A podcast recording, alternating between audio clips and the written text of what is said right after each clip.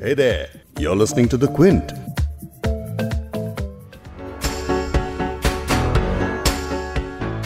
गोरे रंग की चाहत हमें इतनी होती है कि हम इस तरह के मशवरे देते वक्त एक बार भी नहीं सोचते जैसे कि ये मशवरा धूप में निकला न करो रूप की रानी धूप में निकला न करो रूप की रानी गोरा रंग काला न पड़ जाए धूप में क्यों निकल रही हो? काली हो जाओगी। अरे मेरी सासू माँ ना मुझे प्रेगनेंसी में रोज़ाना संतरे खिलाया करती थी और ये कह कह कर खिलाती थी ना इससे ना बच्चा गोरा होगा। बेसन में एक चम्मच आलू का रस निचोड़ लो। फिर देखना कैसा रंग निकलेगा अरे यार इतनी स्ट्रॉन्ग चाय क्यों पी रही हो? रंग काला हो जाएगा। रिश्ते नहीं आने फिर तुम्हारे। कल इंटरव्यू है। ये फाउंडेशन जरा ज़्यादा लगा कर जाना। Remember you need this job यार शालिनी को हीरोइन की दोस्त का रोल दे दो। या फिर एक काम करो उसे मेड का रोल दे देते हैं। अंडरस्टैंड यार शी इज़ नॉट फेयर नहीं आप गलत हैं क्योंकि यू आर नॉट फेयर आम ज़िंदगी में न जाने कितने ऐसे मौके आते हैं जिनमें गोरे रंग का ना होना मानो एक ज़रूरी क्वालिफिकेशन के जैसा हो, जिसके ना होने से जॉब शादी के लिए रिश्ता एंटरटेनमेंट इंडस्ट्री में बेहतर करियर वगैरह हासिल करना मुश्किल लगता है। गोरा होने का यह ख्वाब हमारे देश में सालों से बिकता आ रहा है और इस ख्वाब को बेचने वाली क्रीम का नाम अब इतने सालों के बाद जाकर बदलने वाला है। अमेरिका में ब्लैक लाइव्स मैटर आंदोलन के बाद फेयर एंड लवली बनाने वाली कंपनी हिंदुस्तान यूनिलीवर को विरोधों का सामना करना पड़ा और अब उसने फैसला किया है कि वो इस प्रोडक्ट का नाम बदलने जा रही है। बहुत अच्छी खबर है। लेकिन क्या सिर्फ़ एक क्रीम का नाम बदलने से हमारी मानसिकता बदल सकती है? आखिर हमें गोरापन क्यों चाहिए? और हमारे समाज की सोच में गोरेपन के नाम पर इतना कालापन क्यों है? रंगरूप के नाम पर भेदभाव क्यों होता है? इसी पर आज हम इस पॉडकास्ट में बात करेंगे। क्विंट हिंदी पर आप सुन रहे हैं बिग स्टोरी हिंदी मैं हूँ फबीहा सैयद। आज मुझे महमूद साहब पे पिक्चराइज गाना खूब याद आ रहा है। हम काले हैं तो क्या हुआ दिल वाले हैं? हम काले हैं तो क्या हुआ दिल वाले हैं? हम तेरे तेरे तेरे चाहने वाले हैं। हम मेरे कॉलीग वैभव खूब मज़े में गाना गाते हुए। महमूद, इसमें ये कह रहे हैं कि इंसान को उसके रंग से जोड़ के मत देखिए, क्योंकि उसकी स्किन टोन से आप उसके दिल का अंदाज़ा नहीं लगा सकते हैं।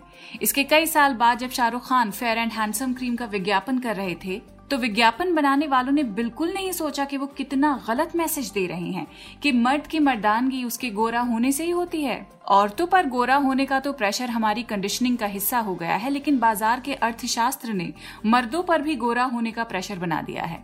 तो इससे क्या साबित होता है? वेल well, इससे यही साबित होता है कि हमारे ब्यूटी स्टैंडर्ड्स हमें कितना रेसिस्ट बनाते हैं। लेकिन ये ब्यूटी स्टैंडर्ड्स आखिर बनाए किसने हैं? ये स्टैंडर्ड्स हम पर आखिर किसने थोपे हैं? यही समझने के लिए पॉडकास्ट में आगे सुनेंगे न्यूटन फ़िल्म की एक्टर अंजलि पाटिल को। शुरुआत शुरुआत में मुझे याद है जब मैं या जब लोग मुझ पे मेकअप लगाते थे तो मैं सारे मेकअप आर्टिस्ट को बताती थी कि भाई कुछ भी करो मुझे गोरा मत का बनाओ। साथ ही सुनेंगे समीक्षा पट्टनायक को जो खुद एक जर्नलिस्ट हैं। प्रॉब्लम ये है कि हमें ये ये बिलीव करवाया जाता है कि सिर्फ़ गोरी लड़कियाँ ही खूबसूरत है और सावली लड़कियाँ खूबसूरत नहीं है। इस वजह से मेरे चाइल्डहुड ईयर्स में हो या स्पेशली टीनेज ईयर्स में मैं इतनी इनसिक्योर हो गई थी। और सुनेंगे स्वालेहा बेगम को जो प्राइवेट मैट्रिमोनियल सर्विसेज़ दिया करती थी लेकिन लड़की गोरी होनी चाहिए जैसी डिमांड्स को सुनकर उन्होंने वो काम ही छोड़ दिया। लड़के जो हैं वेल सेटल्ड हैं तो उनको हर हाल में गोरी लड़की चाहिए। खूबसूरत हो गोरी हो कम उम्र हो। यानी गोरी स्किन टोन की प्रॉब्लम वाकई स्किन डीप है। लेकिन पहले बात करेंगे गोरा करने वाली क्रीम की। भारत में फेयरनेस क्रीम का मार्केट पाँच हज़ार करोड़ रुपए का है और उसमें फेयर एंड लवली का हिस्सा सत्तर प्रतिशत के करीब है। ये कॉस्मेटिक हमें मैसेज देता आ रहा है कि जो लड़की फेयर है वही लवली है जो लड़का फेयर है वही हैंडसम है। कुल मिलाकर जो गोरा है वही हमारी चाहतों का हकदार है। फेयर एंड लवली में से फेयर शब्द हटाना एक बड़ा कदम है लेकिन लड़ाई अभी लंबी है। ये कह रही है singer Shilpa Rao. So dropping the word fair is हम बदलना एक ज़रूरी पहला कदम है लेकिन it's a long long way to go ये डार्क डस्की वीटिश का पूरा कॉन्सेप्ट होना ही नहीं चाहिए। इस तरह का कोई क्राइटेरिया नहीं होना चाहिए। ऑब्वियसली ये कहना बड़ा ही आसान है क्योंकि हमें पीढ़ियों से ये कंडीशनिंग मिलती रहती है। तो अभी बहुत टाइम एनर्जी और एम्पति की ज़रूरत पड़ेगी। ऐसा समाज बनाने में जहाँ ये सब कॉन्सेप्ट नहीं होंगे, हमें अपने बच्चों को अपनी आइडेंटिटी पर फख्र करना सिखाना पड़ेगा और उन्हें ये भी बताना होगा कि ये सब करते हुए उन्हें दूसरों के प्रति भी एम्पथेटिक होना चाहिए। आपको दोनों ही चीज़ें एक साथ करनी होंगी। तो इस तरह का समाज बनाने के लिए हमें ओपन माइंड रखना होगा, तभी ये सब मुमकिन है गोरे और काले का भेद सिर्फ़ रंग रूप तक नहीं रुकता, बल्कि इसकी जड़ें हमारी समाज के सड़े हुए कास्ट सिस्टम तक फैली नज़र आती हैं। ये बात एक्ट्रेस तनिष्ठा चैटर्जी की सोशल मीडिया पोस्ट से साफ़ समझी जा सकती है। जब एक टीवी कॉमेडी शो में उनके स्किन टोन पर ताना कसा गया तो उन्होंने शो की शूटिंग बीच में ही छोड़ दी। इसके बाद अपने एक इंटरव्यू में उन्होंने बताया कि एक बार किसी ने उनसे पूछा कि उनका सरनेम चैटर्जी है, वो अपनी पोस्ट में लिखती हैं कि जिसने भी उनसे पूछा होगा, वो एक सवाल ये करता है कि अच्छा आपकी माँ का सरनेम क्या है? मैत्रा? ओ वो भी ब्राह्मण हुई। तनिष्ठा ने लिखा वो शख्स इनडायरेक्टली कहना चाहता था कि जब मैं ब्राह्मण हूँ तो फिर मेरा स्किन टोन डार्क क्यों है? 2017 में आई न्यूटन समेत कई फ़िल्में कर चुकी अभिनेत्री अंजलि पाटिल का तजुर्बा भी कुछ ऐसा ही है। There was a time when I really disliked myself because I thought I'm imperfect, because I thought I don't have the, you know, uh, skin tone, I have too big lips.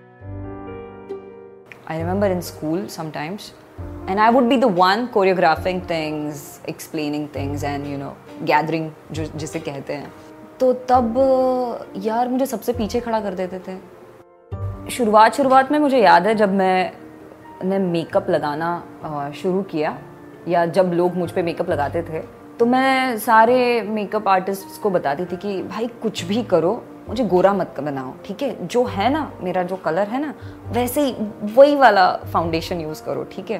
Like half an hour later you can see like like a mask and all of this is like yeah my skin tone and this is like fair bright फिर मैंने अपना makeup खुद ही खुद ही करना शुरू कर दिया। सुंदरता की आँख जो बना रहे हैं लोग uh, वो कौन बना रहा है? और ये हम अपनी आँख क्यों खो रहे हैं? हम अपनी दृष्टि क्यों खो रहे हैं? ओ you Maharashtrian I thought you from South India we are fed with the very same images of a class of a woman of a man of a gender of a particular community मतलब मराठी बोले तो ऐसे है तमिल तो ऐसे है गुजराती है तो ऐसे है। सभी चीज़ों पे ऐसे पता नहीं कौन डिसाइड करता है यार कि आ, मैं मेरा स्किन टोन ये है तो मैंने रेड लिपस्टिक नहीं पहननी है वो यू you नो know, बहुत ओवर हो जाएगी।